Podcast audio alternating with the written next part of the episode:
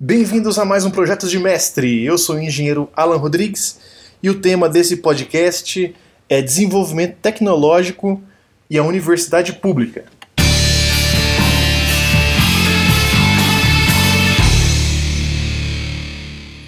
No último episódio eu falei sobre o grafeno e muitas pessoas me perguntaram sobre a produção do, do material e a reserva de grafite que tem é, disponível no Brasil e perguntaram por que no nosso país, é mesmo com a maior reserva do mundo de grafite, a gente não, não produz grafeno, já que é um material é, muito mais caro que o grafite, ainda com propriedades revolucionárias.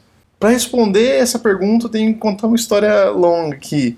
E, na verdade, toda nova tecnologia tem que ser estudada, tem que ser testada, otimizada e então viabilizada.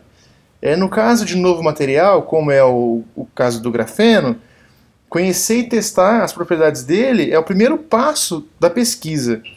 Pode ser conhecida o método de produção, como vai ser produzido, é, pode ser viável em laboratório, mas ainda tem que ser otimizado esse processo para que a indústria possa produzir e entregar essa tecnologia para os consumidores, para mim e para você, é, num valor razoável e ainda obter lucro dessa, dessa venda, é óbvio.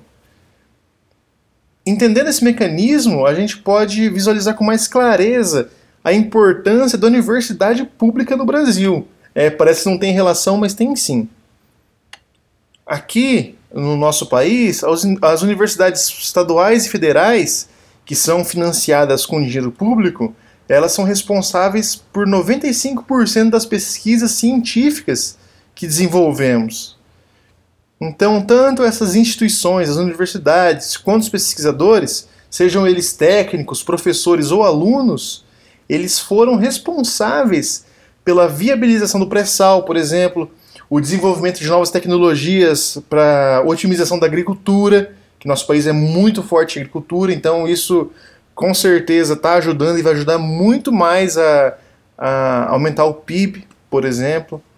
É, auxiliou, essas pesquisas auxiliaram é, no controle de endemias, de epidemias, como o caso do, do vírus Zika, e também criou alternativas para geração de energia, além de pesquisa em novos materiais. Isso acaba com a visão que muitas pessoas têm da universidade pública, que ela está isolada do mundo, que ela é inacessível e que é uma grande fonte de desperdício do dinheiro do povo, né? dinheiro público que a gente paga através do, do imposto. Então, o pessoal até divulga vídeo falando, pô, é isso que o pessoal faz na universidade, sabe? E, e não vê esse lado do desenvolvimento científico. E esse tipo de pensamento é tão irreal que a cada dia mais as empresas estão indo buscar as respostas para questões internas dela lá para satisfazer o consumidor, claro, nas universidades. Nos últimos 10 anos, se a gente for levar em consideração, as pesquisas com parceria público-privada dobraram no Brasil. Então as empresas estão cada vez mais procurando as universidades para auxiliar no desenvolvimento de, de novos produtos, de pesquisa, é, de materiais, que é a minha área as universidades federais, o que é legal é que elas pagam acesso a diversas revistas e periódicos. Então, você consegue ver artigo dos Estados Unidos, artigo da China, artigo do mundo todo tá ali reunido. É, as, as universidades pagam esse acesso para que todos esses pesquisadores, como eu disse, técnicos, professores, alunos, eles tenham acesso às pesquisas mais recentes. Por exemplo, eu, eu lembro quando eu estava fazendo mestrado, é, e no mês de outubro eu tinha decidido minha pesquisa. Aí eu decidi com que eu ia trabalhar, qual seria meu objetivo. Até encontrei a orientadora. É, então seria com compósitos de poliamida 66 com fibra de vidro e eu ia medir os efeitos da temperatura e umidade nas suas propriedades. Então, como quem trabalha com, com plástico, com polímero sabe, que a poliamida ela absorve muita umidade e essa umidade muda as características. Mas isso ainda não é não era muito conhecido como como que é esse processo quantitativamente, como seriam essas propriedades. Então essa era a proposta da minha pesquisa. E até se num, num podcast futuro aí eu conseguir falar. Se vocês quiserem que eu fale, na verdade, me avisem lá, me fala no, no Instagram, entre em contato comigo que eu posso explicar um pouco mais da minha pesquisa, se tiver interesse, claro, num podcast futuro. Então, eu estava todo feliz, animado, né? É, com que tinha decidido a, a minha pesquisa, o meu objetivo, tudo mais. Até que eu fiz uma pesquisa é, no site de periódicos lá que a, que a universidade que a universidade paga né, para os pesquisadores. Eu estava pesquisando artigos sobre o material que eu, que eu vou, ia trabalhar, né, o compósito de poliamida 66. Aí eu percebi que pesquisadores chineses é, publicaram uma pesquisa, cara, praticamente é muito semelhante com a, a forma que eu ia fazer no mês de dezembro. Então eu decidi o meu tema em outubro só que dois meses depois, ali em dezembro, eles já eles já tinham lançado a pesquisa, divulgado tudo, sabe? E até uma revista muito muito conceituada.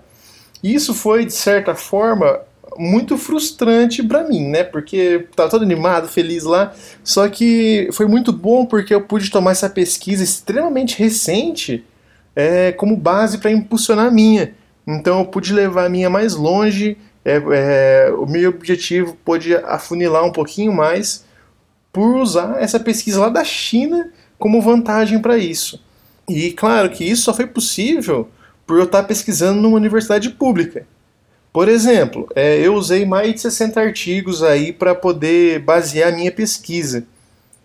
Então, se fosse levar pela conta, se eu for, se, se fosse o caso de eu pagar por cada um desses artigos, eu teria que investir quase 20 mil reais em arquivos de PDF ou então impressos, que são esses, esses que vêm esses artigos, né? Que é bastante dinheiro. Isso, se eu, sem levar em consideração também o valor é, que eu gastei com o valor que seria o tempo né, de análise, que foram quase duas mil amostras que, que eu analisei em equipamentos caríssimos é, de caracterização que a universidade mantém à disposição dos pesquisadores justamente para desenvolver essas pesquisas. Então, concluindo, é importante apoiar essas pesquisas porque elas têm um impacto enorme na sociedade. É, graças a elas, as empresas podem levar novas tecnologias ao nosso alcance, trazer para a gente, né, pra, como sociedade, e melhorar nossa vida. Por exemplo, com a questão do grafeno, com carros elétricos para ser utilizado em baterias e também a, a bateria fazer parte da estrutura. Então, sem essas pesquisas, principalmente no Brasil, é muito pouco provável que a gente consiga um avanço grande, trazer isso para a nossa realidade, sabe? É, sem ter isso. Espero que tenha sido claro aí para vocês essa questão essa relação entre o desenvolvimento tecnológico e a universidade pública. Espero que tenham gostado. Comentem lá o que vocês acharam no Instagram, eng.alanrodrigues, Alan com dois L's. É, me avisem o que vocês querem que eu fale e sempre tem coisa nova lá, pelo menos umas três vezes na semana. Beleza? Até mais. Muito obrigado.